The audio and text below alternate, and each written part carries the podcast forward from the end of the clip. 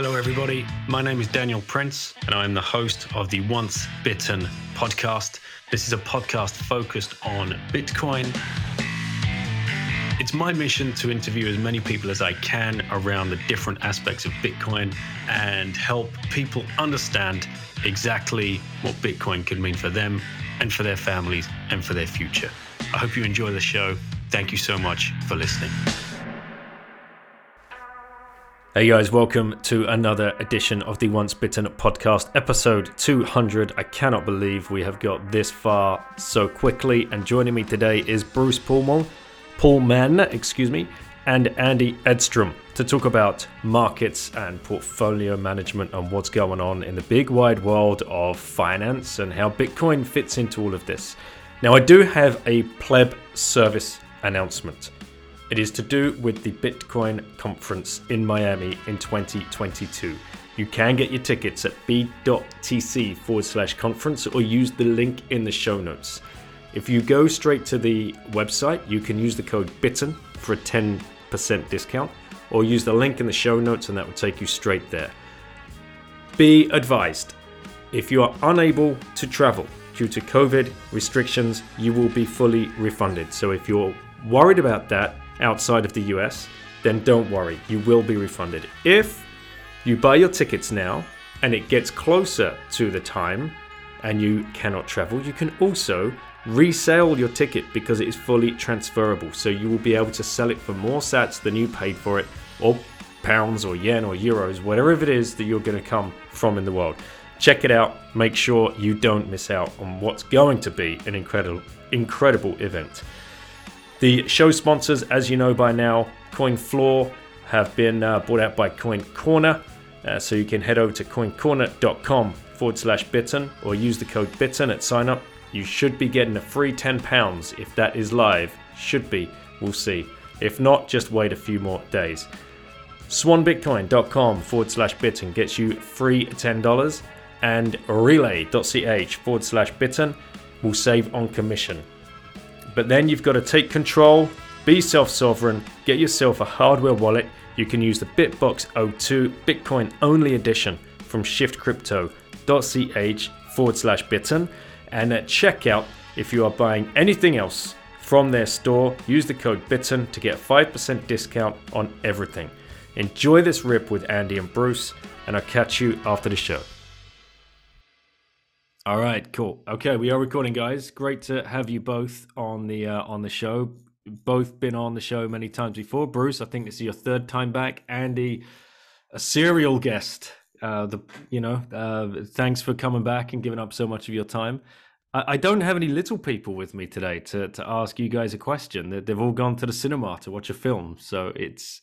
I, I challenged my wife to come in and ask the first question, and yeah, I got sh- you know shown the back door and like nope off you go go do your thing uh, so i'm a little jealous to... i wouldn't mind being at the cinema uh, early monday morning it's early monday morning where i am eh, here in la yeah, well, five o'clock uh, over here, and they've all gone off for an, uh, an evening showing of, of Dune. I think it is. They've gone to see.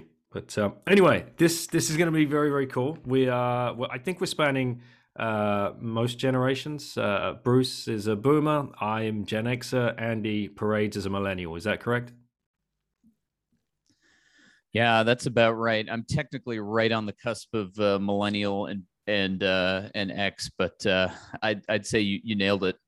All right, cool. And we've all got um, backgrounds in financial markets uh, across the ages, and this is what kind of um, brought this together.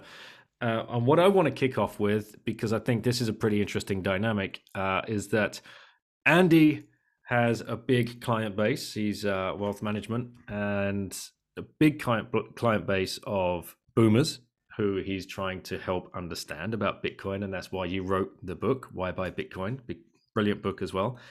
And Bruce is a boomer that's adopted Bitcoin um, against the general mainstream advice of any of the financial advisors that you engaged with, Bruce. Correct. Absolutely. Right. So here's a perfect marriage in my eyes. Uh, so it's great to be in the middle of this conversation. Uh, so I guess I guess we'd kick this off with I'm going to pass it over to Bruce. What were you being told by money managers when you were, you know, seeking advice? Well, generally two things. First of all, you have to appreciate in the UK, the money management industry is very much the 60 40 type approach to life. Um, so, weird assets, whether they be gold or um, commodities or private equity, private debt, unless you are, I guess, five million pounds of net worth or, or above investable assets or above, you tend not to be treated or offered those products. So it is very much, um, let's be honest, the basic business is how much of a, of a global equity ETF and how much of a gilt UK bond ETF do you hold and how much cash do you hold? And that's kind of the end of the decision making process. And everything in, in wealth management really focuses on how do you get to that decision based on doing cash flow analysis and tax analysis and so on. So it, it's it's an industry that seems to me driven by liability management and tax management rather than by investment management, and that wasn't what I was looking for. Right. So, Andy, what's um, are you seeing the same uh, uh, among your peer group over there? I know you pretty much are kind of a lone wolf when it comes to advising your clients to buy a Bitcoin. Yeah, Princey, it has been uh, a little bit lonely out here in the wilderness. Although I think uh, I think the rest of the pack is is finally actually sniffing around. Um, you know, in part to the effort due to the efforts of uh, both you guys and everybody in uh, in the industry. But um, yeah, I would say similar. It is interesting. You mentioned gold specifically, Bruce, or, or precious metals my my experience has been that gold is definitely not popular among the wealth management set. It's always been the the notion that it doesn't yield an economic return, and, and therefore, why would you want to own it? Even a bond will get you, uh, you know, will get you your coupon, even at low interest rates. I do think there's been a shift somewhat of a shift. Like gold, in my experience, was absent from portfolios. It was absent from my clients' portfolios until a few years ago. Um, I didn't adopt it. My firm didn't adopt it until probably 2016, I want to say, for the first time in our 30 something year history as a firm. So I guess if my anecdotal experience, you know, is, is one part of the data set, it would suggest you know it would support Bruce's uh, perspective that metals really just haven't uh, haven't had a part in the portfolio. And of course i look at i look at bitcoin and gold in the same category at least at the moment. You know reasonable people can agree or disagree about that but that's how i see the the hard money asset class which is important to my clients but i agree is still an outlier in the industry. And how yeah, are you there's a difference. Sorry. Go, go ahead bruce. There's, there's, a, there's a difference though in the states in that there is a culture of owning guns and owning gold and going out and buying gold from the coin shop. This is something that is culturally congruent. Uh, very, very few people go out and buy gold in the UK in the way that a very significant, I guess, a very significant percentage of the reasonably wealthy in the US will, will have some gold hidden somewhere in their house or, or, or put somewhere. We don't, we don't have that pioneering spirit, if you like. Yeah, although you do have, I think they tell us quite a bit of uh, metal in the vaults in London. Um, I'm not sure how frequently that gets audited, which is a whole other rabbit hole. But um, I'd love to ask you, Bruce, and I apologize if you've covered this in prior episodes with Princey, but do you feel that the sort of culture of equities as it exists in the US is similar in the UK, or is it more of a more of a focus on fixed income and bonds? What's your sense? I grew up an, an equity bug, no doubts about it. So I started in the city in 79, City of London in 79. And the assumption was that you went to equities for your long term growth and you went to bonds for a bit of income and a bit of protection um, and nothing else really mattered. And in fact, when I set up my own pension fund in 1992, I invested 100% in equities in a globally diversified set of index funds. And I didn't touch that. I still haven't touched it. That fund is still intact. There's been no turnover, no rebalancing, nothing. Um, it's gone from being 60% in the UK to about 55% in the UK. The emerging markets increase slightly in size. The US is bigger, um, but it's been a very passive, very boring fund. I didn't look at it much in 2007, 2008, as you can imagine. Uh, I tried to pretend it didn't exist, but it's done very well over the period. Um, and that was the culture. And in fact, when I realized I was going to come into some wealth, my initial assumption before I really started to understand things was to just invest 100% in equities. Then I discovered uh, the issue of drawdowns and the implication of timing of drawdowns and the whole wealth issue made me realize that 100% equities was probably not the right thing to do.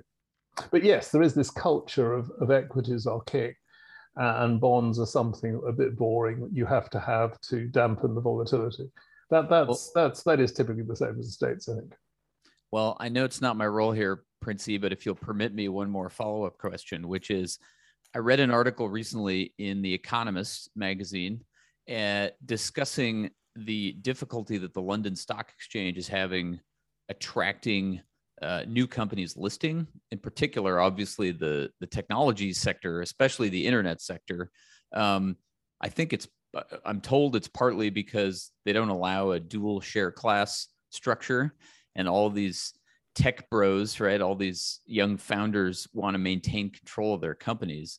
But I'm just wondering if you feel that has any impact on the equity culture or has had any impact in the last few years or does it just not matter because if you want to be a global investor you know you, you hold some stocks that are foreign offshore from uh, from the UK which includes the US I think we have to put things in, in perspective. So if, if I go back to the early sort of early 80s, it was common for both wealthy individuals and the big funds to hold an internationally diversified portfolio. This was the norm. And we didn't worry, we had a domestic bias. We have more in the UK than the rest of the world. But it, by and large, we didn't worry where we hold, held stocks or what form they were in. When I started selling into the United States, the pension fund industry in, I suppose, 84, 85, it was a huge shock because there were no international equities. Um, and I used to go to pension fund. My favorite game in pension fund conferences was to ask people which was further north, Hong Kong or Singapore. And I got about a 50 50 spread of answers in the audience. Um, so my initial, my first job in life actually my first real job was to persuade American pension funds, excuse me, to invest abroad, to invest outside the domestic US. we always did invest outside the US. We always had the colonies. So there was always this concept of putting money into strange places like Australia or Singapore or even India.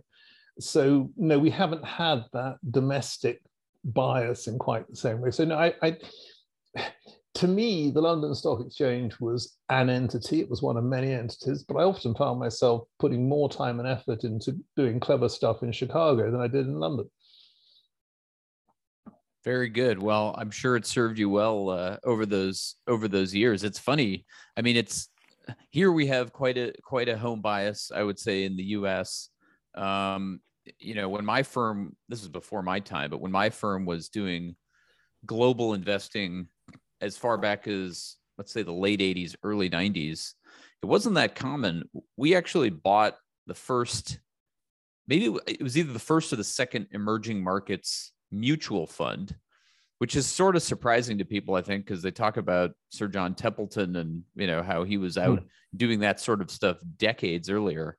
Um, but we bought, yeah, I'm told that we bought the first uh, emerging markets mutual fund that did equities, as well as the first, second emerging markets fund that did uh, that did credit, that did debt, um, and that was in you know within the lifespan of of our firm, which was founded by my father. But I, you know, you, we've seen those cycles, of course, where the 90s were all about growth and the internet and uh, running a global portfolio was kind of painful because everyone just wanted to own those high flying stocks. Then it worked great after the crash in the in the in the following uh, decade in the aughts, and then it worked terribly again over the decade we just concluded, of course. And everyone's wondering in my industry whether we're going to finally see this rotation away from U.S. stocks and into foreign stocks, foreign from our from our perspective, including into Europe uh, as well as EM, and uh, as well as from growth to value. And we've seen inklings of that, but uh, it's not entirely clear. History, for some unknown reason, at least I don't know the reason, tells us that these growth versus value and sometimes foreign versus domestic from the U.S. perspective cycles tend to go in a, in a, about a decade.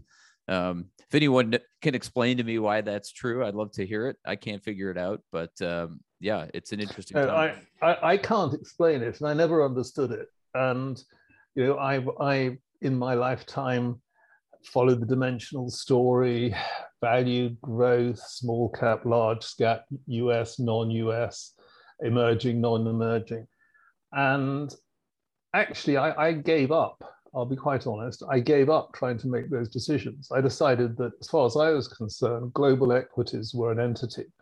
I decided on some sort of diversification basis how much I should have in each of the index funds. I didn't try and play factors.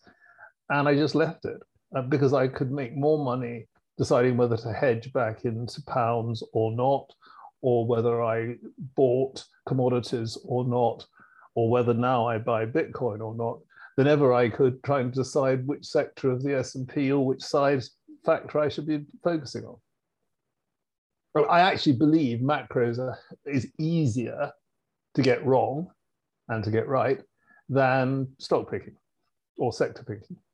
I I agree with you completely. Sector and industry selection, at least for me, is is is easier. Macro is very tough there's so many factors that go into it that I don't know. I wasn't formally trained in macro, to be honest with you. My background is is value investing, so maybe that's part of the story for me. But yeah, I I uh, I am not not a macro trader for sure. Uh, I mean, I, I, was never trained in anything. I mean, my great joke is that I have a degree in chemistry, which, you know, in in John Tould's phrase, qualifies me as a rocket scientist, I suppose.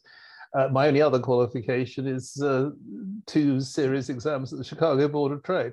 Um, you know, I, I, I never learned formally how to do investment management. But for me, as a Brit looking out at the rest of the world and not having the luxury of having the world's largest equity market on my doorstep, I basically focused on the only game that I could, which was how much do you put overseas?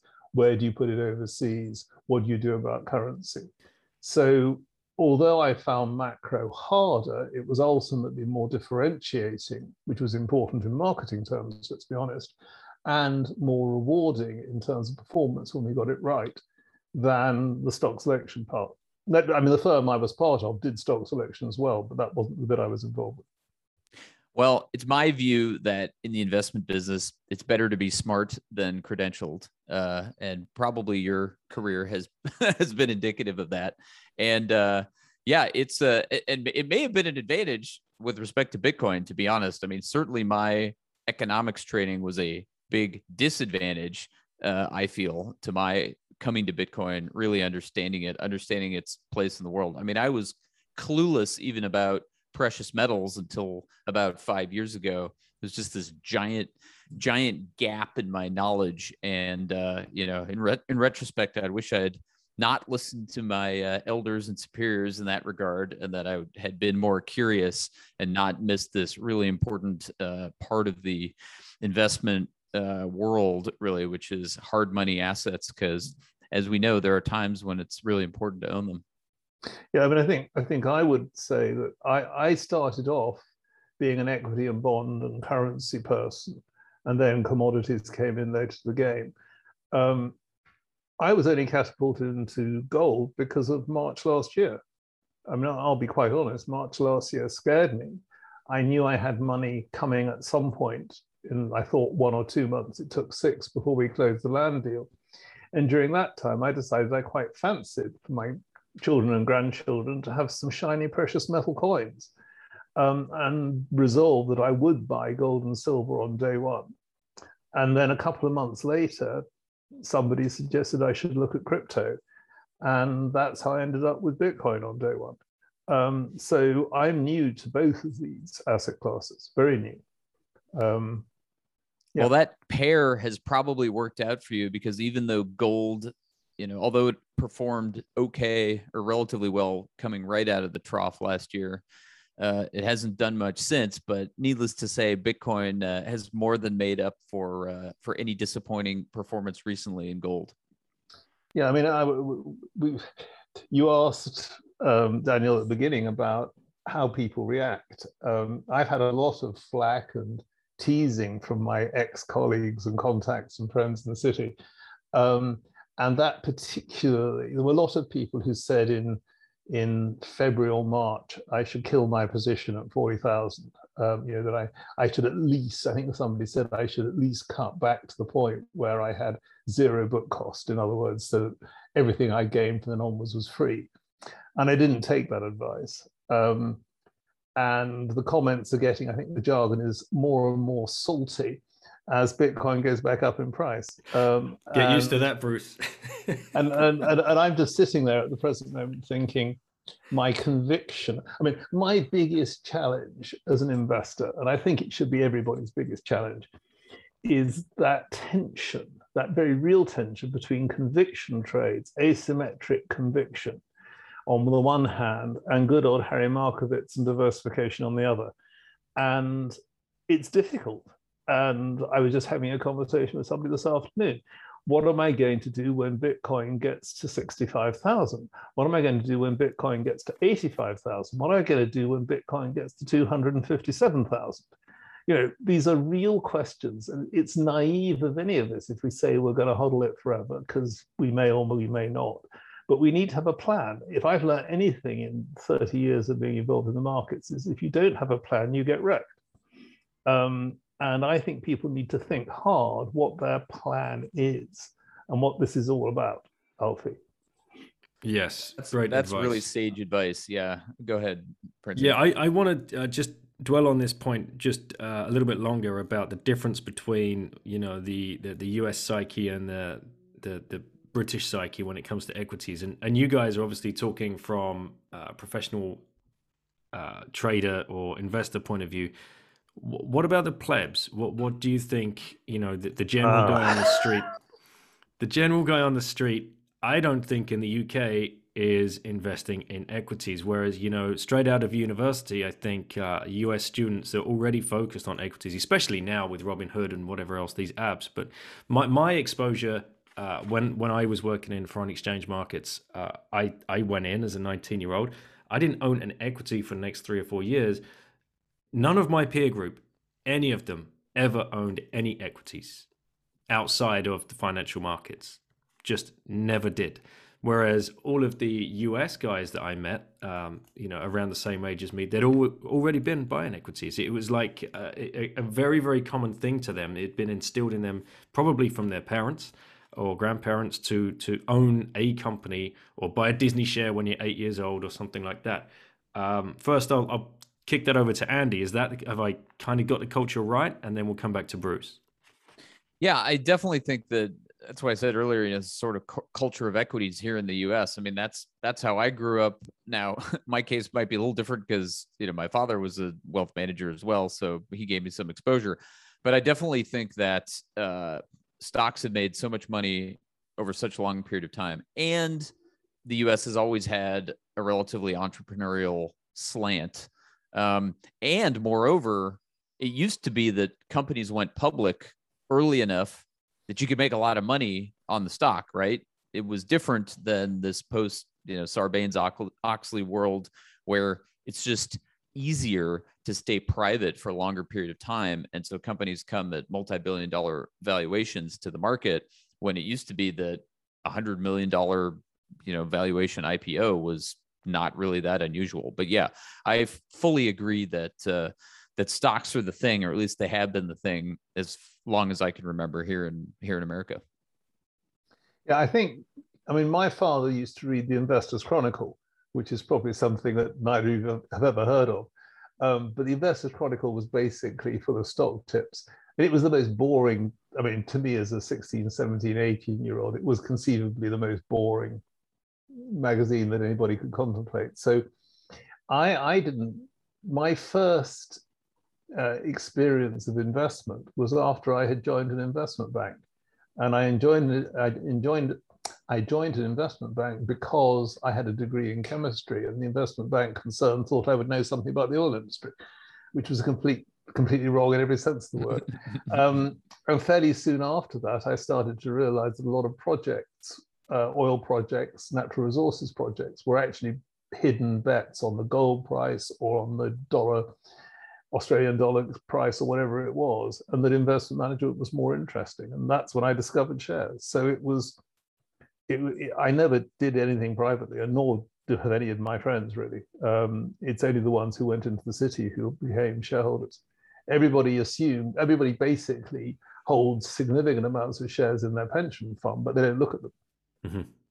What about your friends, uh, Princey? Were they buying real estate instead? Like, what was the alternative?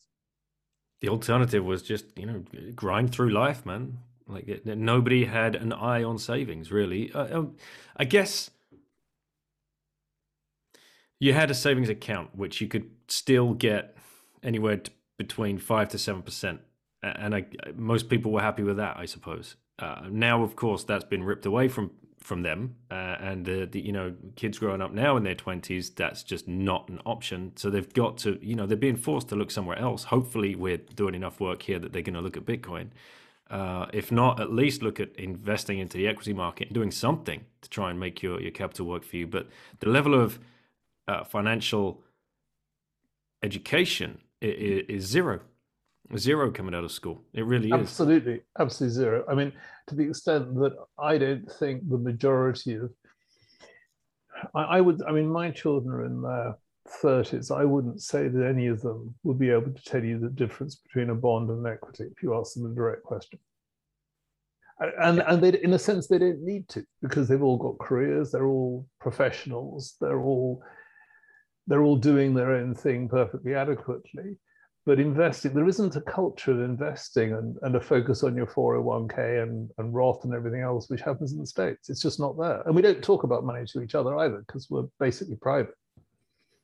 Yeah, that's a, that is that is another that is another cultural difference. Americans, it's a mixed bag, but many Americans don't mind talking about uh, money. Certainly, however, we are no better in the financial education department, as far as I can tell, I didn't get it in school. I was lucky to have been raised by great parents, you know, who taught me some of that stuff.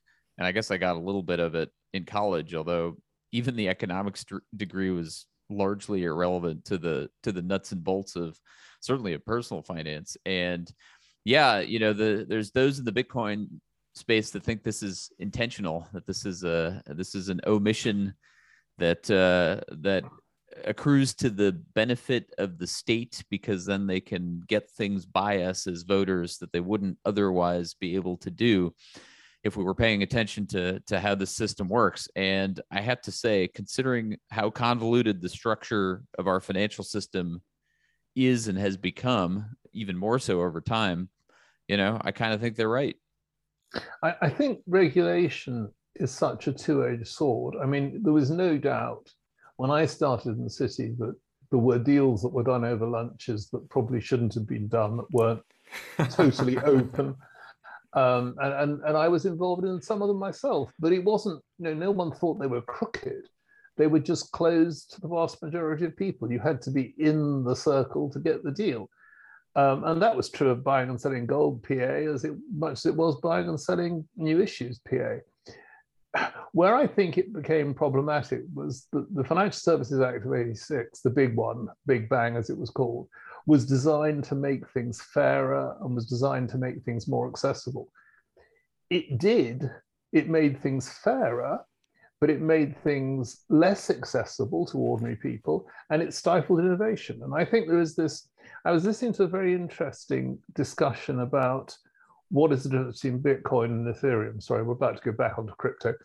Um, and that you know, the comment made was that Bitcoin was about security first and foremost, and Ethereum was about innovation first and foremost, and that in some ways they were contradictory cultures. And, and if if those who were interested in financial innovation focused focused on Ethereum, and those who were interested in, in hard money and security focuses on Bitcoin, then there would be less tension between the two camps. And I, wonder what you guys thought of that.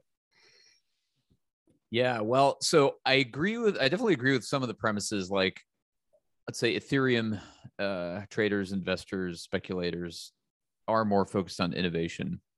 Um, I think that it would be better if Bitcoiners focused on hard money and Ethereum Ethereans, let's call them, didn't focus on hard money.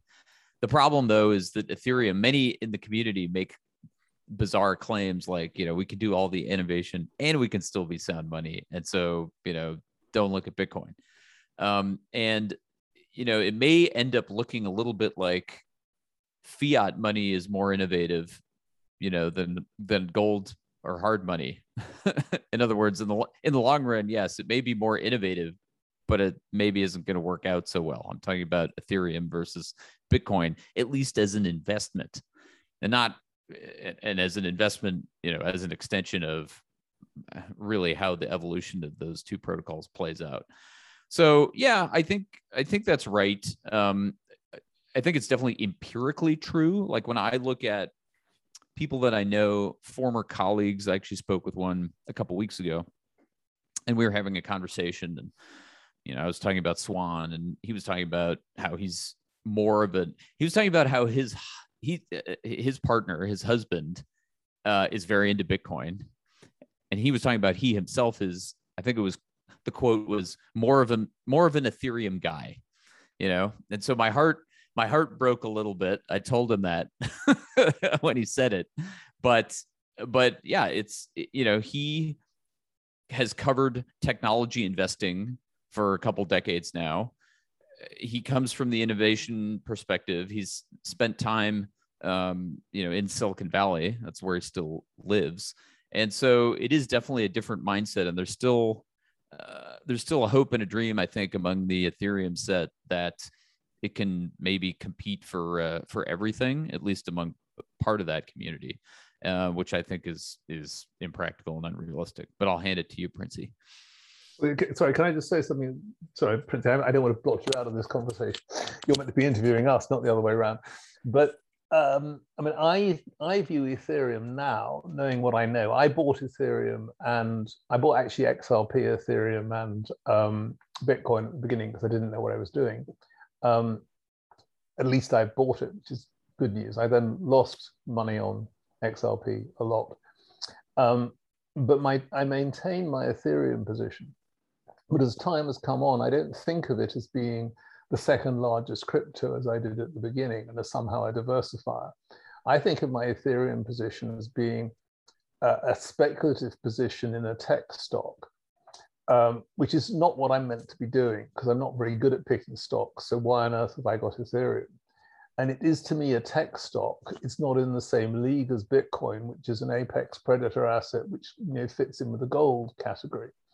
So I'm slowly moving out my ETH position into Bitcoin more than anything else because it's the wrong type of investment to me, given my philosophy. And it's beautiful to see, Bruce. Yeah, I think that it's a good framing, Bruce. And this is where some uh, speculators in in crypto, in quotation marks, crypto, get into trouble, which is they they fortunately I think many of them do realize exactly what you said, which is it's a speculative asset. There's a huge maybe potential market out there for it, but the problem becomes it's not the only one competing. If Bitcoin has won the hard money category, which I believe it has, then yeah, you've got I don't know however many uh, Solana and Cardano and Avalanche and I, I hate to even mention uh, you know Algorand, all these all these names. They can't. It's a little bit like the tech bubble. It's probably a little bit like the tech bubble of the late '90s, early 2000s, right? Which is yes, there may be a huge market, and if I add up the market cap of all the things trying to compete for it, you know, it, it it's too large a sum, right? There's too much capitalization there potentially for for the market opportunity, at least given the level of of development and adoption. So that's my that's my perspective. I look at Bitcoin as well, even if I look at the sort of the Ethereum trade, like could could Ether be a good trade for the next six months? Yeah, it could. Could it go up, you know, more and faster than Bitcoin in percentage terms? Very possible. Um, you know, does it have 10 times the execution risk or more? Also, yes. So, yeah, for me, it's the Bitcoin is huge potential upside from here with far less execution risk than any other digital asset or crypto asset out there. Yeah, I mean, I, I could see Ethereum fall massively because of a technical issue or because of governance issues or because one of the other pretenders leaps ahead suddenly, a bit like Netscape lost out. I'm not hmm. qualified to judge which is the best um, uh, because I'm not a tech, a fintech specialist. So it would be wrong for me to put a significant percentage of my portfolio into something that is a punt I don't really understand or necessarily fully believe in. Um, whereas I am completely comfortable having nigh on 50% of my portfolio in Bitcoin um, because it's a completely different sort of investment. Yeah, exactly. Yeah, and and and what, what I told sorry, just one more thing. Yep. What I tell people who have a sort of a basket, let's say, of you know, they got their Bitcoin position and then they got a few other things. I say because to your point earlier, Bruce, the question of you know what's your plan, right? What's your plan in this ongoing bull market? uh, in Bitcoin and crypto, frankly. What are you going to do when you get to those higher numbers? And so, what I tell people is great, you've got your core Bitcoin position. You know, most or all of that is probably going to be a really good thing to hold for the very, very long term, multiple years, maybe even decades. And be ready, you know, have your have your finger above the sell button for those other assets yes, that you're yes, speculating yes. on. Watch for that parabolic move in the chart watch for that point where price doubles in the span of a month. I'd actually love to, you know, get both of your perspectives on, you know, what is quote unquote parabolic. Because for me, when I was looking, first of all, I don't, most of me doesn't care, right? I stack sats, I literally buy every week. Okay. But I was looking at the chart earlier this year and I was sort of expecting that parabolic move, the price doubling uh, in the span of a month, which is about what it's done in in prior moves, and it just didn't happen. And so, you know, part of me was surprised that we got the the deep correction that we did. Although I had, speaking of getting wrecked, I had published an article in March warning warning the plebs against watch out what happens when there's leverage. Don't use leverage. But um, yeah, that's that. Get ready to uh, get ready to drop those heavy bags. You know, when you get the parabolic move. Yeah, for sure. Yeah, I think I think I think you know, remember this the, the ads that you you you take your bets and you then watch them very very carefully and, and I have the luxury of being able to to keep a pretty close eye on the markets. Um, I watch the Bitcoin Ethereum cross like a hawk. um, I I watch um, the price of Ethereum like a hawk. I have a strategic intent to lose my Ethereum position. I would be very surprised if I still have Ethereum in six months. Um, I'm just greedy bugger, so I, I'm actually hoping I'm going to move it at 0.08 rather than 0.065 or whatever it is today. So, you know, I'm, I'm, I'm trading out that gap, but I feel I came into Ethereum for the wrong reasons. And please, this is not a criticism of the Ethereum project or of any individual or anything like that. I have my doubts about those, but that's not the point. I ain't qualified to decide to invest in Ethereum. I'm qualified, I believe, perhaps naively, to invest in Bitcoin. And I'm very comfortable putting my grandchildren's future at risk having a big uh, Bitcoin position. I'm not comfortable with the same argument, the same position with Ethereum. And, and, and that may or may not be a good, quote, investment decision. But one is an investment and one is a speculation and we just have to get our categories right. Yeah, and for the plebs listening, I just want to like you know point out that you have many years experience and you are saying I'm not qualified to stock pick into this market. This is just a, a pure speculation. So for those people that are first coming to you know financial markets and first starting out to try and invest, you'd be absolutely crazy to enter that casino, especially when the asset that we're talking about, Bitcoin, has annualized 200% per year over um, over the period that's been around.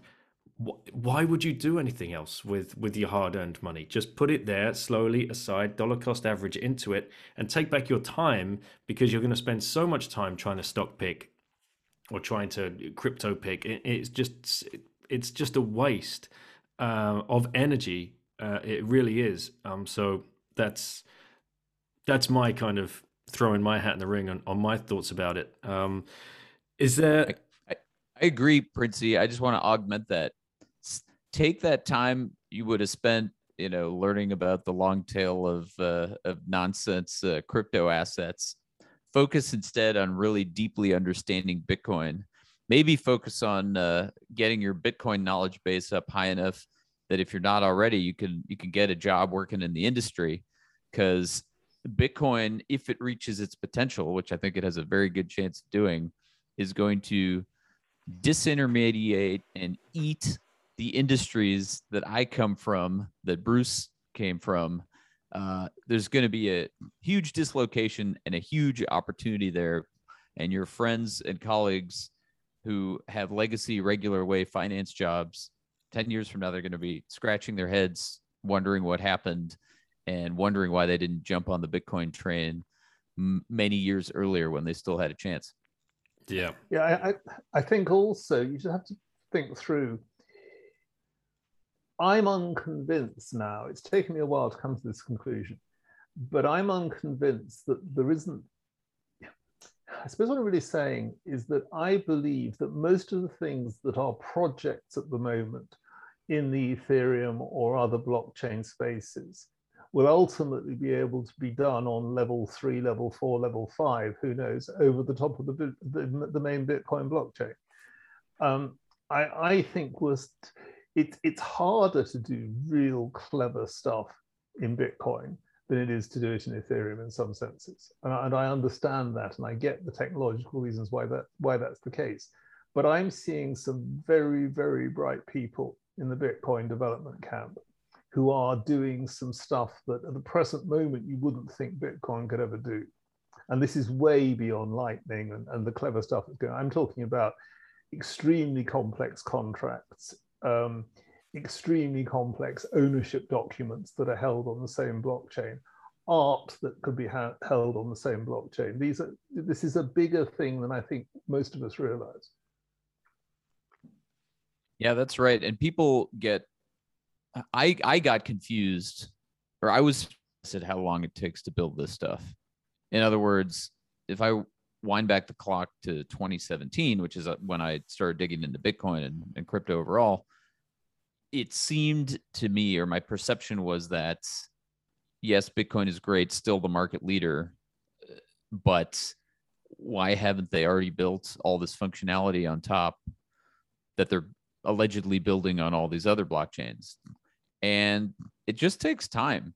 Um, you know, hats off to Marty Bent. Uh, that was one of mm-hmm. his mantras back in back in those days and years. Was all this stuff takes time. It takes longer than you think, even though it may be faster in theory to build software than it is to build hardware.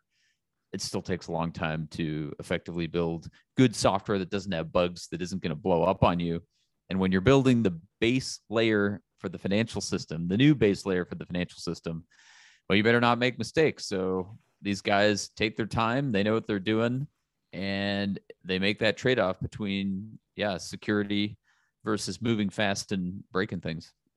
Yeah, and you do only have to look at the, you know, the DAO exploit on Ethereum, which was, you know, seminal for Ethereum's development, but caused a major rethink.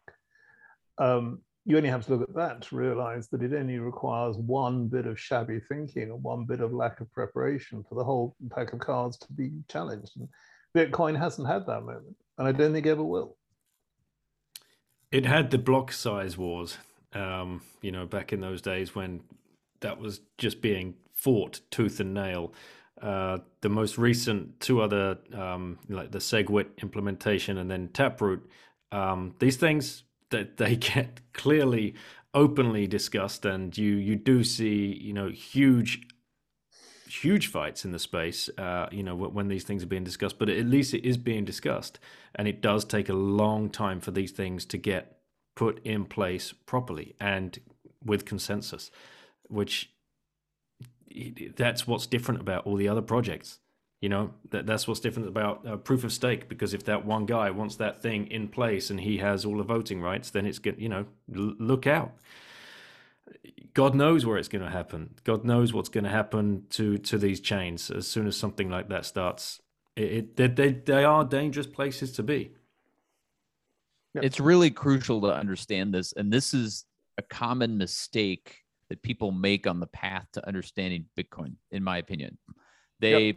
First find Bitcoin, then they see all the whizzy other cool stuff, and they haven't yet dug into the history. Um, you know, as you, as you both just described, the fact that the block size wars happened in Bitcoin, and the minority, the intransigent minority, won that fight, tells you with pretty high confidence that no single entity or even group within the system, even if it's arguably got a quote unquote majority in terms of power or economic uh, heft, because that's really that really was true. I mean, the closed door room with sort of many or all, almost all, most, let's say, of the major economic powers, the exchanges, the the miners, they were all on board with making this major change. And the node operators, a group of the node operators, they said no. Um, this, by the way, is also how many governments work or are supposed to work. Um, it's not ruled by the majority. It's you know it's protection of minority rights, and there is a reason that that system exists. And reasons that there's a reason that system of government exists here in the U.S. and, and across the pond in the UK. And um, yeah, the the the DAO the, the DAO fork versus the block size wars were the two defining moments, and they're night and day. And those moments in history really do define these two different uh, these two different groups. Yeah, although I would argue that although the Bitcoiners think about the blockchain wars as being, you know, almost like something out of Star Wars, actually it was minor compared to the DAO hack. I mean, the DAO hack was was hideous in comparison, and I don't think people necessarily grasp that. It's a good point. All right, let's move on to uh, I, well back to, to financial advice because this is something that kind of uh, struck me the other day, and we were talking about the the education piece earlier. It's uh, it, it, the whole industry seems to be on its head. Um, Andy, you're probably most qualified to answer this one, but the people that can, well, qualify for financial advice, uh, and Bruce, you'd know this, uh, you, you've been opened up to a higher level of advice, I would imagine. Whereas the people that really need the financial advice are the plebs, but they can't afford the financial advice in the first place. It's kind of like this, you know, it's on its head. Do you, do, do you see what I mean? If you've got three million pounds, I can advise you on what to do with that. If you've got 30 pounds in your checking account, out the door, son. You you you know, I don't want to know you.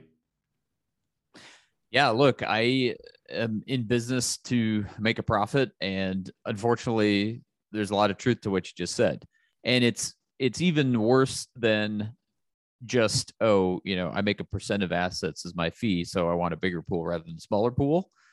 It's also the fact that in the U.S. there's actually this bifurcation in the structure of the industry, which is you have registered investment advisors. That's what I am. And then you have broker dealers. And broker dealers are not fiduciaries. They're they have a standard of conduct which is known as suitability, which is much lower than the standard of conduct uh, of a fiduciary, which is what applies to me and other registered investment advisors. And so, what happens at a practical level is many of the broker dealers end up focusing on the lower end of the market because that's where they can suck more fees out of their relatively naive clients let's be honest. Um, and so yeah you get this sort of adverse um, i don't know adverse selection effect maybe you would call it whereby the uh, the guys that are not fiduciaries do not have to put their clients ahead of their own interests end up preying to some degree on uh, on the lower end of the market.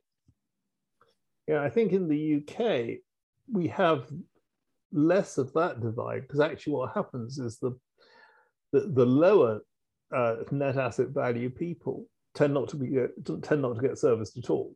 They either go into something like a robo investor or they don't invest, or they go to a an aggregated market ma- market manager uh, who tend not to be very good at their job.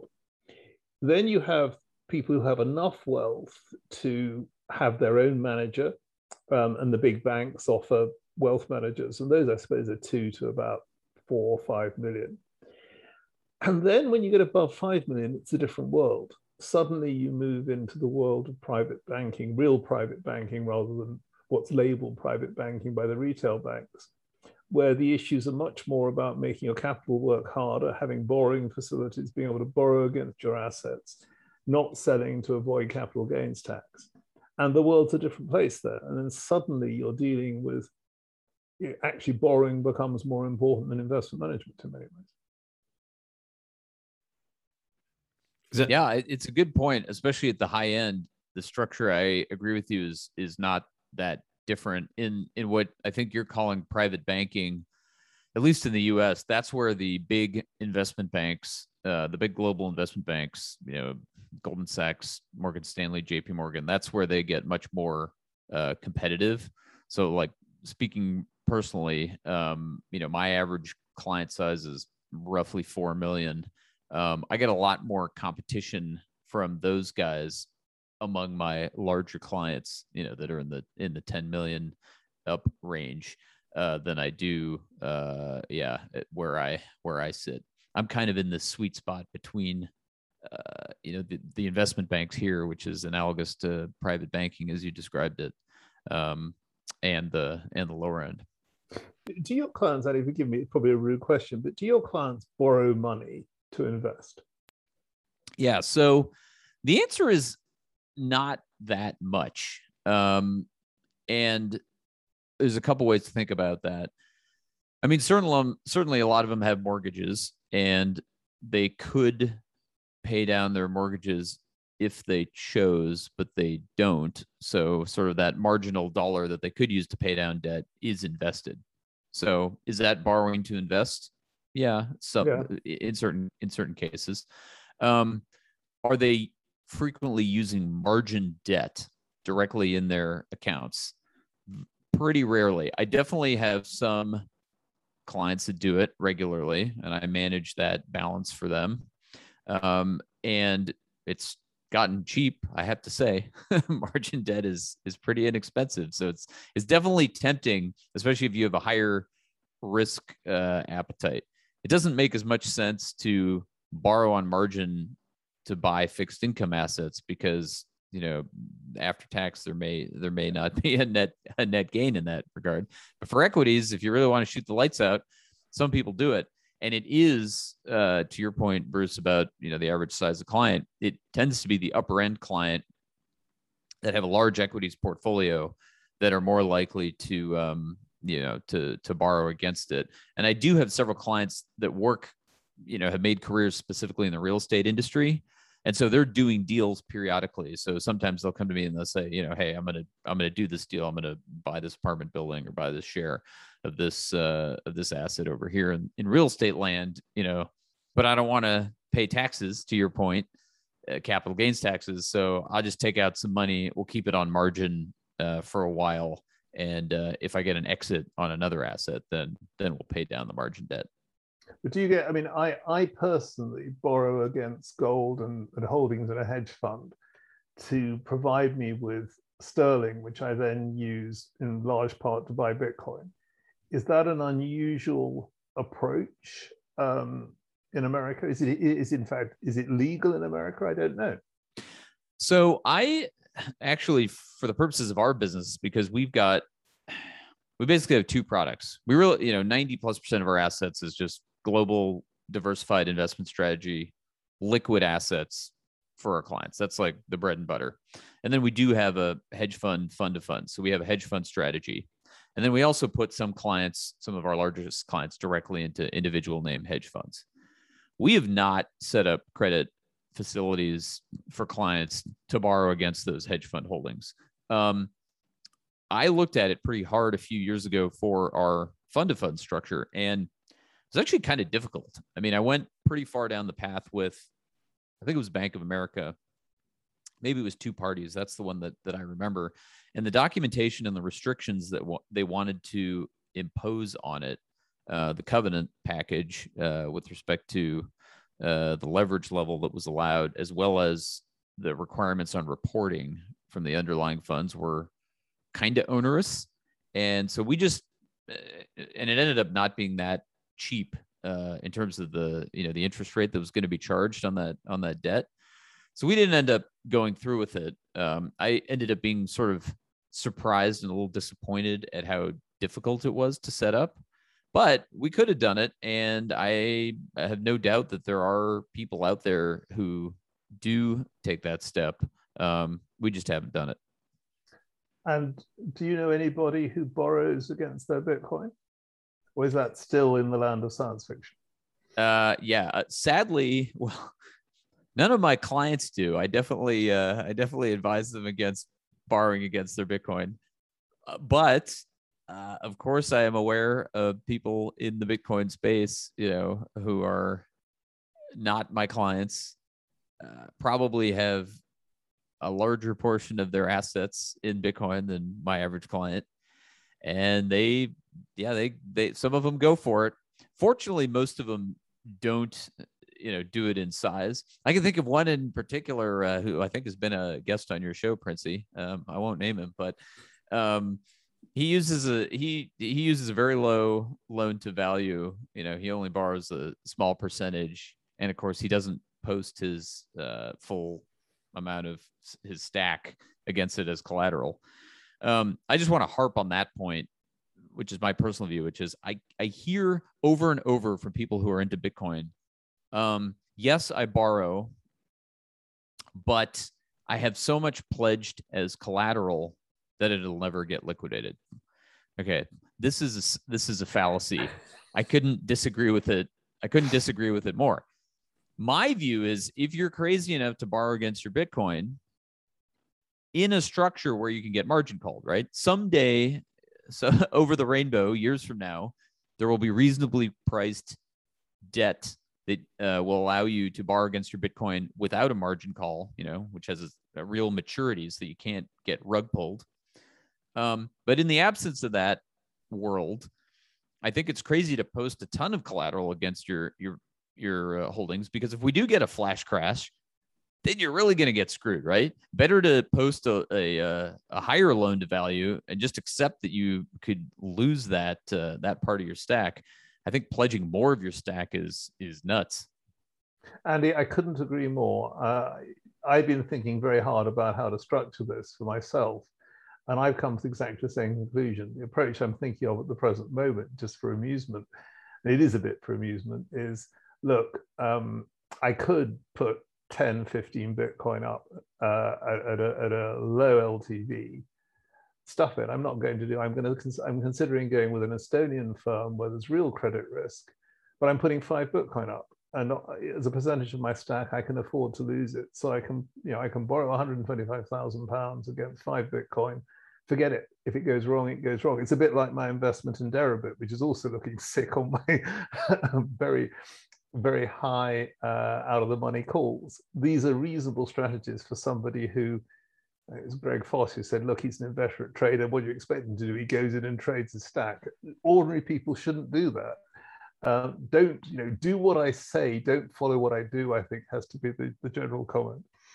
Because you know, I've done it for years. I, I, I doesn't mean I'm that much better at it than you, but I'm I do have risk control. And as Greg again says, you know, he was an awful risk risk manager. If you don't have risk management in place, you shouldn't be doing this stuff. Truer words were never spoken. Bruce, so putting that uh, putting that Bitcoin up and uh, and taking the, the cash out is that just to go straight back into Bitcoin? Are you uh, are you hoping for a, a, crash of some sort? No. What's the? No, I'm not. What's I'm I, am i am not suicidal. Um, I have to. no, I mean, uh, here's a side of my life. I, I'm I, I, have some philanthropic projects I want to put some money into, some, mm-hmm. um, including. So it's not a strategy to grow your stack higher. It's it's it, it's a, a lifestyle. It's it's a. I don't want to pay capital gains tax on my Bitcoin. Um, mm-hmm. So the only way I can give a 100,000 quid overseas, which is what I'd like to do, is to borrow against my Bitcoin.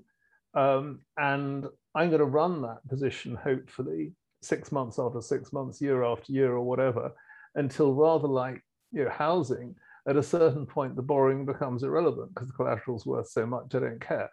So my thought was I would put five Bitcoin out um, and borrow 125,000 and then in six months' time, it'll only need to be two Bitcoin out to continue my 125,000 borrowing, and so on and so on. Yeah. So Bruce, I I think you got the right I the right idea there. I mean, I you know I personally don't have any debt against my Bitcoin. I am really really reluctant, as I said, to borrow against it in any format where I can get the rug pulled. I do believe that some years from now there will be a market for term debt uh, against Bitcoin collateral. Who knows? Maybe I'm naive. Uh, that's actually not so common uh, in in equities, although I think it does exist. You could probably speak on that from experience um, if you've got you know if you've got the right connections or if you've got enough assets. But uh, yeah, leverage against Bitcoin scares the hell out of me. Yeah, I think we've got to remember that the most valuable way of doing it, and the problem is it's not it's not there yet, is what I would call cross collateralized borrowing, where I can put my hedge fund, my gold, my Bitcoin, my yacht that I don't have um, out as a, as a mixed collateral bag and borrow against it. Because then if one goes up, one goes down, it doesn't matter so much. The chances of, of a cash call are very, very low. Um, and in a sense, because I've got gold and hedge fund borrowed against at the present moment, which I have used to buy Bitcoin, now, when I borrow against Bitcoin, I'm not going to be buying more Bitcoin. I'm going to be giving some assets away. I mean, I am about, I'm about, ooh, about 20% borrowed in my fund. If you have my futures positions where I'm leveraged in commodities and in Bitcoin, and you add my borrowings, my Lombard borrowings against my hedge fund and, and gold, I'm about 20, 20, 22% borrowed, I guess. I'm not going to go higher than that. So that's 1.2x. And when you look at these people who go out onto Phemex or Deribit and do 3x or 5x, you know, okay, you might get lucky, but the chances are you're going to be overtaking it just the time there's somebody else coming on along the other way, and, and you're going to lose the lot. Um, leverage is valuable, but you've got to know what you're doing. Um, just the same as buying out of the money calls is valuable if you know what you're doing, which demonstrably since I lost all my all my stack uh, that I did on that in September. Um, I'm not good at. Yeah, well, it's good to it's good it's good to know your strengths and your and your weaknesses, uh, Bruce. I really like your idea of cro- of cross collateralized borrowing, especially against gold. Um, I'm not going to make you know a strong pitch for gold, uh, but yeah, having having an asset that is actually uncorrelated to most of your risk assets because most of the risk assets kind of move together let's be let's be frank let's be honest um, it's maybe not going to save you in a general liquidation like we had in march of last year where literally everything goes down including gold. Even even uh, government bonds did for a while. That was the moment of panic for uh, for the central bankers i think. Uh, but uh, cross collateralized lending is it's a great idea. And the other type of lending that I find interesting, which I'm hearing more and more conversation about, is where you don't have your lending mark to market each night, which is the older way of doing it. I was offered a, a Bitcoin loan by a, a, relatively conventional manager where I deposited Bitcoin and received uh, sterling uh, as, as, as a borrowing and he was offering me the average of the preceding three nights of prices on Bitcoin, which makes a very big difference. That avoids the flash crash. The problem is that when you look at his cost structure, it was very much more than the crypto offers. So yes, it's a better product, but at 3%, 4% higher than if I went to uh, Ledn, no, no, I'll, I'll go with Ledn or someone like that there's a you know there's a price for convenience and safety, and it's too high a price. Price matters. Mm. It's such a dicey world still. It's uh, you know it's it, again for for anybody listening. This is something you got to know a lot about and think deeply about even you know pledging thinking about pledging any of your stack mm. uh, for over to this stuff because again like um it's going to do its thing bitcoin is going to do its thing and th- i want to take this on now to a different direction and speak to you both about what you're seeing in the terms of uh, big players coming into the market. You know, like uh, Bruce, I know you've spoken to some institutional type investors. Andy, I'm not sure exactly uh, what exposure you have over in, in the US, but this is definitely something that is coming. You know, NYDIG have been doing an incredible job of putting all of these like uh, procedures in place and getting all the regulations in place and getting all of the buyers lined up and all of the brokers lined up. It's going to explode when they hit the green button. That's my personal uh, thinking. And you know, you, you've got life insurance funds in the wings just waiting. They've done the work. They've made the decisions. They know what they're going to um, be facing. And Bruce, I think we spoke about this on um, the the last episode we did.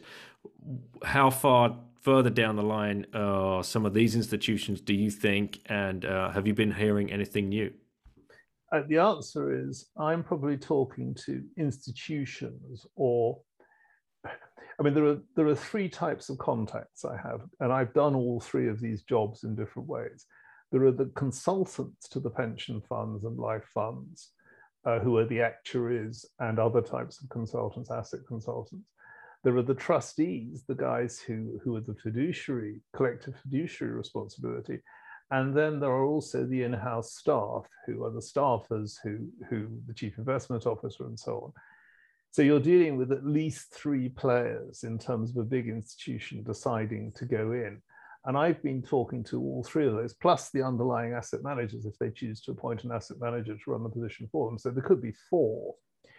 Um, I talk probably every day now to somebody in this space. I'm not quite sure why I've become known. I think it's you know, obviously word of mouth.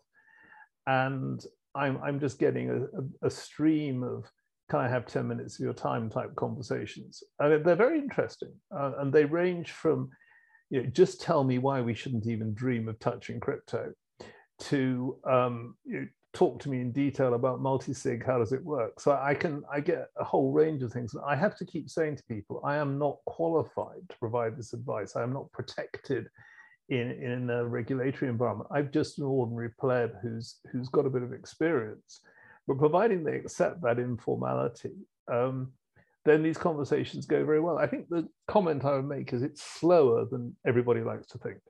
The decision making process, the gap between somebody, say the chief investment officer, deciding that, yeah, we're going to go for crypto, and the first order that hits the trading desk can be nine months or a year on these big boys. I mean, it is very slow. There are very many pieces of paper to be signed. There are very many meetings to be had between multi parties.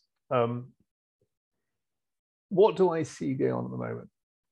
A very large player has been in the market in the last week. I think it's Sama, I think it's Saudi, but I could be wrong. But there have been trading patterns that I can see that are consistent with a certain style of trading desk and it's still going on. It was going, it's been going on. I think it's actually going on at this precise moment. Looking, I mean, shows how sick I am. I'm half concentrating on this and half watching Bitcoin price. Um, because I, I because I, I, the mind virus is real, Bruce. It is. It's real. I, I see these waves of buying followed by relaxation to let the market recover back to the floor, and then you start the buying pressure again. And it's been going on for seven days at least somebody out there, it's probably more than one person, but there's at least one player with a characteristic OTC desk style who's doing what I would do, which is to buy, put the pressure up, and then allow it to collapse, put the pressure up, let, let it collapse. Um, that's very, very interesting. I've not seen that before. And I've looked at, you know, I do my own in-house analytics. I, am not a on-chain specialist at all. Um, I'm much more interested in price history. But I've looked at price history of Bitcoin uh, for the last five years in, uh, in as small a detail as I possibly can, looking for patterns and looking for behaviors. And it, there are lots of parallels between Bitcoin price action and foreign exchange price action. And I'm not surprised. Foreign exchange price action is what I used to do in the 90s really, really intensively. I'm seeing OTC desks buying in hard. And that's what, forget whatever anybody else is talking about. The real reason for what has happened in the last 10 days, 12 days is institutional purchasing.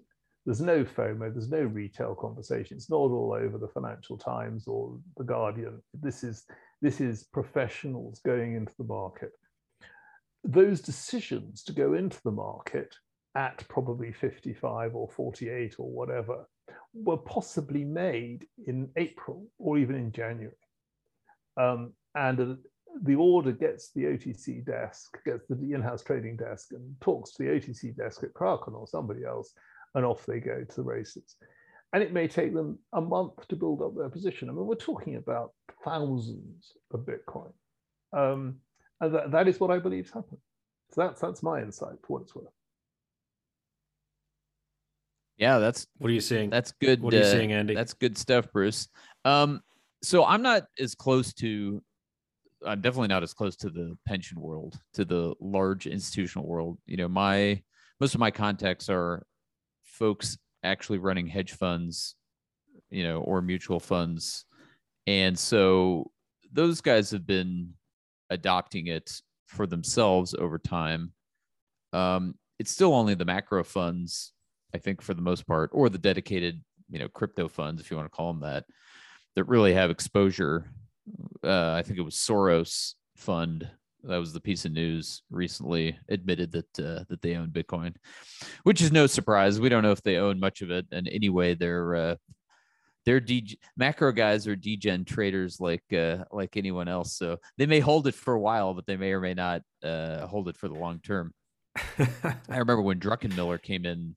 I mean, that's got to be almost a year ago now. I can't remember the timing, but so yeah, so I don't have a a great view into big money, long term asset accumulators uh, like Bruce does. I will say that it's just been a slow trickle. It hasn't been a flood in in my you know sort of context that it's more people paying attention, more people getting a bit of exposure, you know, more people kind of sniffing around and basically getting up the the knowledge curve. Um, it takes a lot of time yeah, I would say that a bit of exposure is what's so scary because a bit of exposure for these guys will push Bitcoin up 5,000 points um, each. You know, that's the scary thing. The sums of money involved are awesome. I mean, you made an earlier comment. I want to pick you up on it. How much do your clients have in, if a you know if a guy has a 10 million quid portfolio with you, 10 million dollar portfolio with you, sorry, about how much would you say he should have in Bitcoin? What would be your your your recommendation? Yeah. So first, the usual disclaimer, which is every client's different, and that's factually true. However, I can tell you that we're today, you know, at current prices, let's say a little under five percent. We're we're we're close to five percent, um, which I'm sure makes us an outlier among, uh, you know, makes my clients an outlier among wealth managers um, to the to the upside, right? I think most most wealth managers, if they're allowing any exposure at all are at probably one one percent, two percent. And so for me, it's well, it's a couple things. I mean, one is we bought it well. you know, it's not like we just put on this position. We we started uh, buying in 2019 for clients. I did, um, and so that's one factor. And then yeah, a second factor is not so much that you're going to sink the portfolio, but enough to make a difference. Um, so that's where we are today. Which is very, very different from the crypto Twitter maxi. Oh yeah, yeah. You know, there's people, there's people who are just all, they're just all in, right? Uh, you only live once. Uh, this is a, you know, once in a lifetime or or longer opportunity.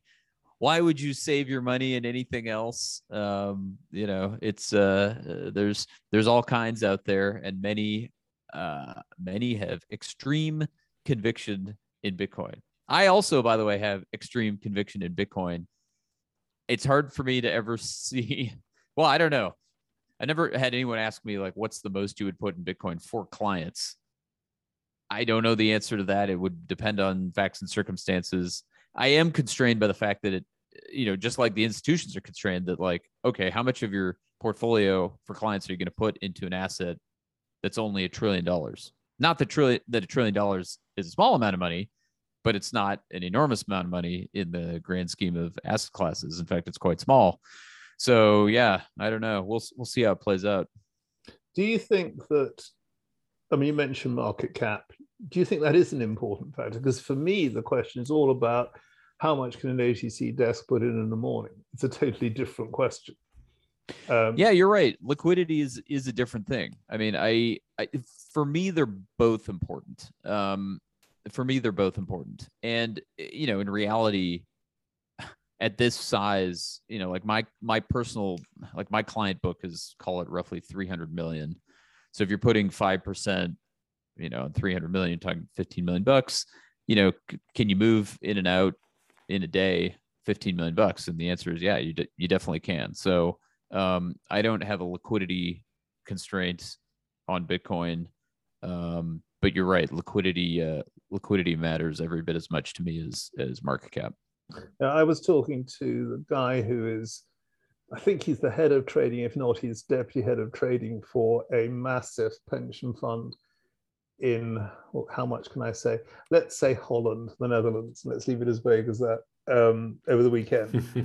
and, you know, for them to put half, I mean, his bite size is half percent of the fund. He doesn't, he doesn't think there's much point in playing with less than that.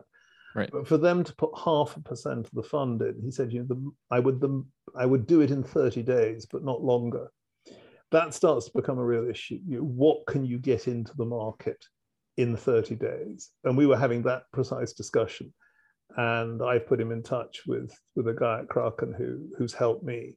Um, and it is difficult. I mean, today I'm just looking at the volume numbers Today, I think you would have no problems putting possibly a bill in the market. If as, as, as a sole, you know, that you had a trading desk, you could put a bill in the market today if you did it without significant price moves. There are days when I'm not sure you could put 100 in, 100 million. Um, that those are pressures, but but if you were a strategic asset acquirer, so you know, this pension fund would not would never I mean, they might top slice once they got a 5% of their fund and, it, and Bitcoin continued up, but they're not going to top slice up until that point. They might put half a percent in the fund. If it became 3% in, in five weeks' time, they're not going to cut back. They're not, they're not hot money. They're, they're, they're very cold money. Um, they don't care too much about liquidity getting out. What they care about is overpaying. It's the liquidity getting in that worries them. Yeah, I agree with that. I think that, well, I had to imagine there's different categories of acquirers here or accumulators. I should say acquirers, the buyers. There's some that see it as a trade and whatever they like the chart at the moment. You know, they're gonna they're gonna flip in and out, make some money. But yeah, if you're a big money, you know, pension type investor, institutional investor, that's just not your game, right? Um, you're I mean, you're accumulating you're not going to bother at all. You're not going to buy any of it if you don't think you're going to hold it for a period of years, right? Yeah, I mean, uh, well, put it this way: the, the fund I was talking to um, last night, the one I'm particularly thinking of, um, they aren't, they don't make an asset allocation decision more than every six months. They have an asset allocation meeting every six months, and it may be three months or even six months after the decision is made before the lever is pulled to go into the market. You know, they're not going to they're not going to top slice at 100k. Um, they, they, I don't know what they're going to do. I mean, you know, when I say to them, "What's your strategy for 100k? What's your strategy for 200k?" You know, the response is, "There, there, Sonny. It's a, a nice problem to have when we get there." I actually think a lot of Bitcoiners think like that. And I think that is fundamentally mistaken. I think you want to know what you're going to do when you're 2% in your portfolio or your 50% in your portfolio becomes 3% or 75%, however much you have. Because I think holding 50% of the fund in Bitcoin feels very different from holding 75% of the fund in Bitcoin. Least I think. And I wonder if there's. I think I think it's going to. I'm going to wait and see because that's going to be me, hopefully. now I wonder, I wonder if there's a bit of game theory at play here as well, because the the bigger institutions like the the player that you're talking about right now, if they do come in and they find that the work that the the market liquidity is running away from them, uh, where does that liquidity then come from? It's not going to be the plebs, you know, selling our you know tiny amounts. They don't care about us, but it's the the other not so large institutions that are in the market already, and their asset allocation has gone from one to eight percent they're going to be forced probably to rebalance, and that's just going to get gobbled up by the uh, the bigger guys that are coming in behind them. Uh, do, do, you see? Does that make kind of sense? What what I'm saying there? You know, that this rebalancing kind of problem that a smaller fund is going to have when the risk manager sees, holy shit, we we went in with one percent. It's now nearing ten percent. We've got a trim position. I, I think one to ten percent, yes, but I think your source of liquidity is actually going to be the hedge funds who've gone in thirty percent. It's now forty percent. At which point, that's where the risk manager says, "Cut your positions," or the right. or the prop desks for the banks who go in and get thirty percent exposure, and you know they can't be thirty percent. They've got to be twenty five percent. I think liquidity in the next few months is not going to come from long-term buy and hold institutions, whatever Bitcoin price does. The liquidity is going to come from people, possibly OGs, possibly um, people who got in uh, four years ago, uh, possibly even some people who got in a year ago, who are going to have big positions and they're going to say, this was fine at 60,000, but at 120,000, I want, I want a quarter of it out and and that that mm-hmm. process of redistribution uh, who was it? Uh, was it soros? No it wasn't soros. It was um, i remember who it was who said that in in times of market growth and in times of market stress shares are distributed to their rightful owners. Um, i think mm-hmm. that's what will happen. I think we will see see the people who really believe in the project acquiring greater exposure and those who are less certain reducing their positions. And, and that is natural dog eats dog.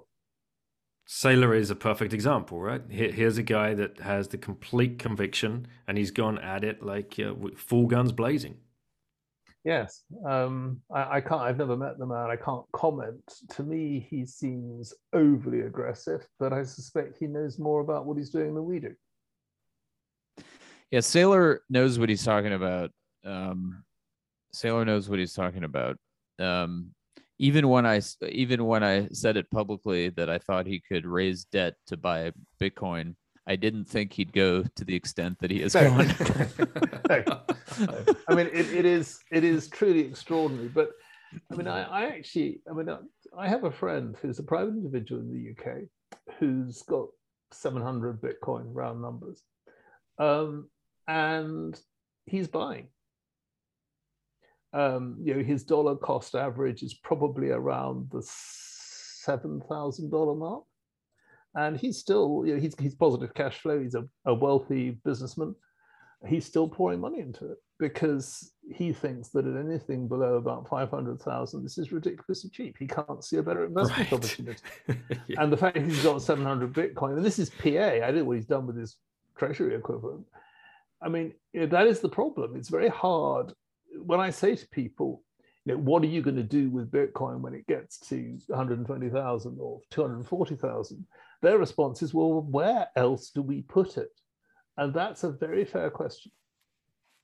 So I face this question and I have wrestled with it a lot personally. I definitely don't believe I can call a top on Bitcoin, although, like I mentioned earlier, I am looking for a telltale sign, like you know, real a real blow off you know, I'm curious what you guys think is is a blow off top. You know, sort of how how you identify that. But the other thing is to consider is tax. You know, I'm a taxpayer. You hear some of these guys talking about how they're trading Bitcoin or they're trading crypto. Well, if you're talking about taxable money, forget about it. Who, who's who's going to make a net gain on a trade in Bitcoin with taxable funds, unless you're in a in a really pretty low tax or no tax jurisdiction? I mean, was there you know, if you'd timed it just right earlier this year, if you'd sold the top, you know, and re rebought the bottom, waited, you know, had the foresight to sell uh, the top before it came down, and had the foresight to not le- leg back in, you know, bef- before the absolute bottom, would you have come out ahead? Yes, uh, modestly, um, but that's that's near impossible to do, uh, in my view.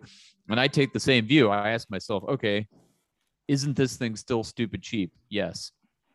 Uh, eh, eh, you know, do I think I can call these moves? No. Uh, do I want to own more Bitcoin rather than less in the long run? Yes. Uh, you know, how how are you gonna how are you gonna trade this thing? I just I think it's uh, I think it's near impossible. I think one of the things that I observe from casual observation in crypto Twitter is that an awful lot of people think they're going to get away without paying tax. Um, and I think that's both immoral and it's dangerous. Um, I don't know about the US, but in the UK, if you're open and honest with HMRC, our tax unit, they are pretty good to you. If you once in your entire tax career try and pull a fast one, they give you grief year after year for the rest of your life. No mercy. Um, I think these kids who are who are playing with you know, quite some, well, even quite small positions, but thinking they're not going to declare it are are wrong. I think it's a mistake for them. I think it's immoral, and I think it's a mistake for them. That's my personal view. Yeah, I agree. I think you don't want to live life as a fugitive. At least most people don't. You know, look, take a look at John McAfee.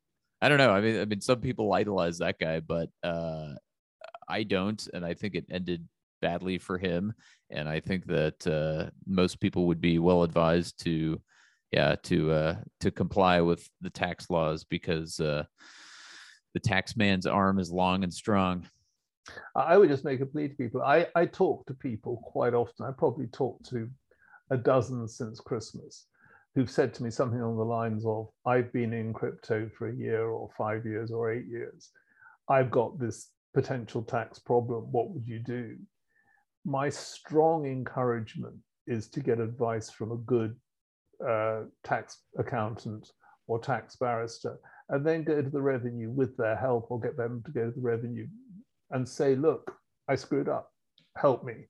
And I think when that happens, particularly if you're you know, under 40, and most of them are, and have not necessarily ever filled in a tax return in the UK because they've just been on PAYE, I think the revenue is very sympathetic and will be very sympathetic with them. But boy, if the revenue find you then that's a completely different game. And the types of people you deal with on, in HMRC investigation are just so different from the types of people you deal with on the customer helpline. I mean, don't go there. And that's probably the same as true of the IRS. I don't know. Yeah, I know. So they would be. Oh, go ahead. Yeah, just one question there, Bruce. So they would be found. Um, I'm I'm guessing if they were to uh, liquidate some Bitcoin on an exchange and withdraw that to their bank account. I mean, there's going to be red flags all over the place. Uh, I, I think the reach of HMRC is probably further than you think. I mm-hmm. think that even big, I think big holders of Bitcoin will be challenged, uh, even if they've never sold them. I think you'll be asked, where did you get the funds? And I think those questions will be asked, and the revenue's entitled to ask them, even if you don't owe any tax. I think people who've traded uh, in and out of cryptos will be challenged. I, I think that anybody who is in the crypto space cannot assume that pseudonymity is the same as anonymity, if that makes sense. Good advice, Bruce. Good advice. Um, I mean, let's face it, there is, at least in the UK, there's potentially quite a lot of tax to gain. What does the tax authority do? It identifies the lowest lying fruits. If they've got bright young men and women who can go into the blockchain and find you, it's a lot lower cost than tramping around uh, shoe leather looking at dodgy taxi firms in London. You know, I'd much rather, if I was going to do an investigation that's going to produce fruit, I'd much rather chase 100 people in crypto than 100 London taxi drivers. It's an that's yeah. right. It's a it's a return on investment. It's an ROI calculation for them. Yep. Yep. Andy, I think uh, I think we've hit your hard stop, man. Yeah, this has been a, a blast, uh, Bruce and uh, Princey. Really, uh, really appreciate it. I had a good time, and uh, I'll have to throw in one last shill as we wrap here. But if you're ready for it, go. Come on, shill it. Yeah, yeah. So So as you know, I'm involved with the Swan Bitcoin, and uh, as very recently, I'm helping them launch a Swan, a uh, Bitcoin accumulation uh, service, you know, for clients. So I'm putting my uh, my time and money where my mouth is as an advisor. You know, we're trying to differentiate ourselves basically as being Bitcoin only, and then of course leading uh, with education. So for any uh, any folks listening, uh, we've we're going to be launching a service, Swan Advisor Services. You know, go to uh, I guess it's Swan swanbitcoin.com forward slash advisor to uh, to check it out if you're interested. Would that give people direct access to you? Like, would that be one-to-one phone calls, or how, would it work? Um, I haven't made that promise yet. We've got a. I'm sure they'll ask me. Uh, no, the we've got. are picking their phones up. We got a. we got a whole a whole team. Um, Terrence Yang uh, and others, you know, basically have been uh, helping wealthy individuals and family offices buy Bitcoin for the last I don't know year or so, probably. And so that uh, team is going to be supporting our advisor services team as well. Cool. And one one question we didn't cover, and so Andy, just give us a, a quick one sentence on this. Um, Bruce wanted to talk about like the, the fact that he thinks London is uh, becoming less relevant as a financial center. Well, I think that was my. I think I, I thought was that Bruce, your? Was that yours? I, I, I, I, don't plead guilty to that statement.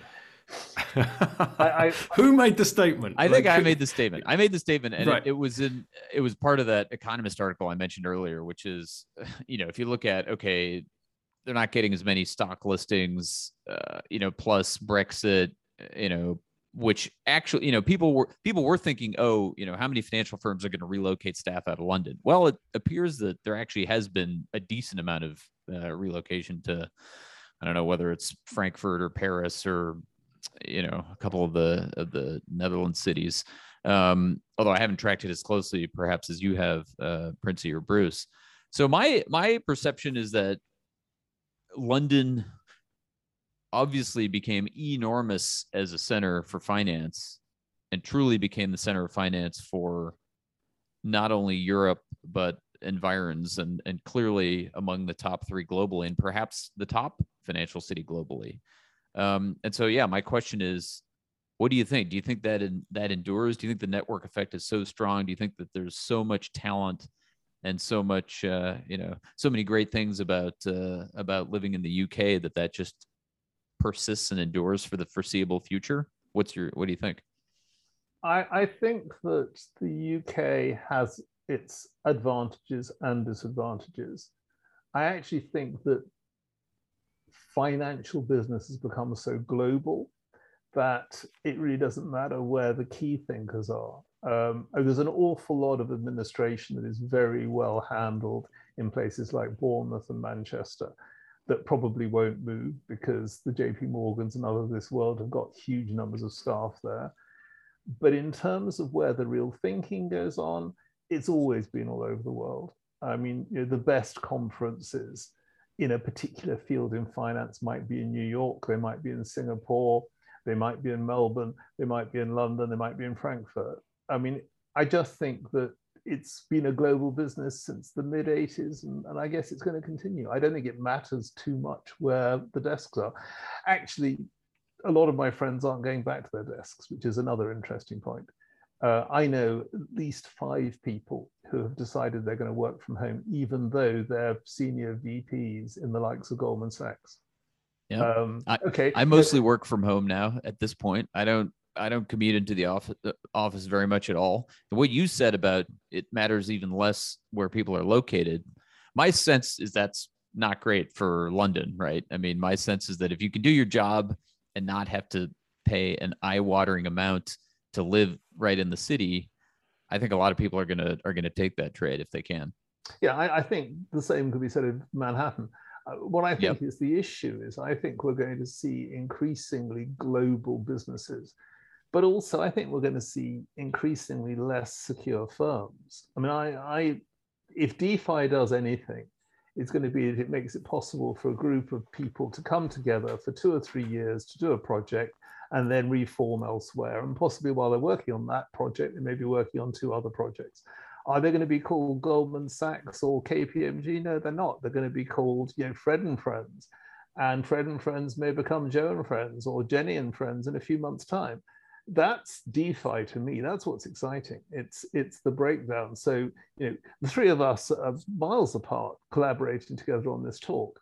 Why shouldn't we be collaborating on a bond issue? Amen. Mm. And let's do it all on Bitcoin. Okay. Do it.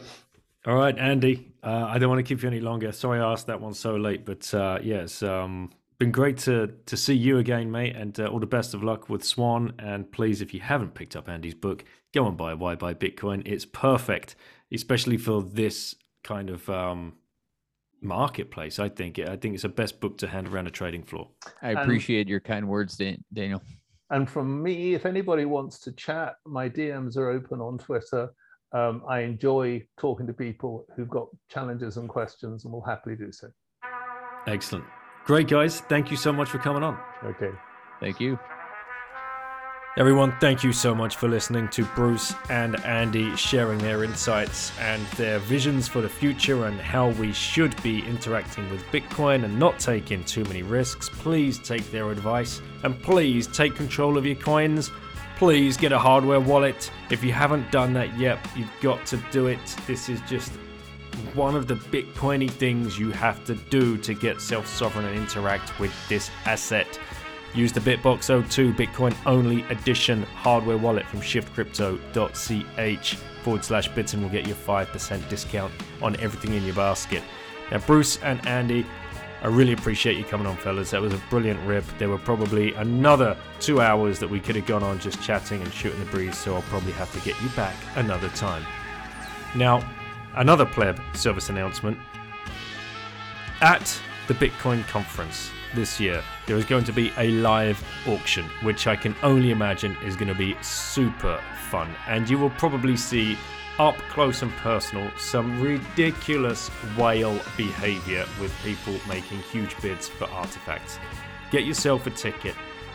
Use the link in the show notes or use code BITTEN at checkout to get 10% off your tickets. You will be fully refunded if you cannot travel due to COVID restrictions, but you will also be able to transfer your ticket and sell them on to another pleb who's dying to go closer to the time. So please also go follow Andy, go follow Bruce, buy Andy's book, Why Buy Bitcoin. It's an absolutely brilliant read. And please check out the show sponsors. You know who they are swanbitcoin.com forward slash bitten. Head over to coincorner.com and use the code bitten to get a free £10 and a free $10 in the case of Swan. And for Relai, stack across Europe, relai.ch forward slash bitten will save on commission Thank you, everybody, for listening. I really appreciate you. Thanks. This is still part of the wall of content. This was episode 200. I look forward to the next 200.